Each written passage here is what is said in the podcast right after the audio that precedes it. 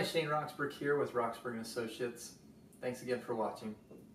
Today we're going to be talking about what is an appraisal and why is it important.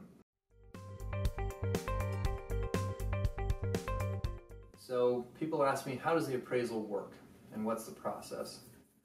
So when you're looking at buying a home or refinancing a home, uh, the lender will send out and ask for a request from a third party company to supply an appraiser.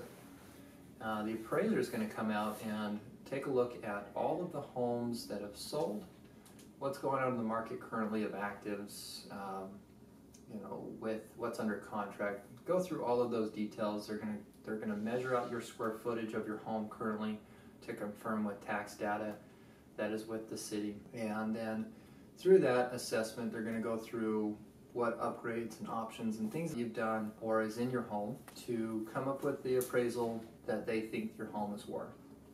Um, through that, that's how they get that process and what they do. The question is, how does this affect a buyer or seller? So let's walk through the process of how that would.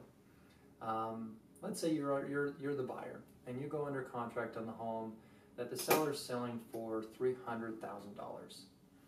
Now, as the lender sends out the appraiser to get the appraisal done, the value comes in from the appraiser at $280,000.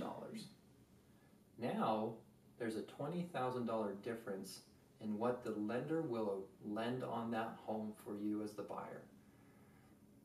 So what's going to happen and how that'll affect you guys is either the buyer is going to have to bring in more money above and beyond the $280,000 to the $300,000 mark to close on the home, or the seller's going to have to reduce the price of the home to $280,000 so the buyer can afford to get the loan on the house.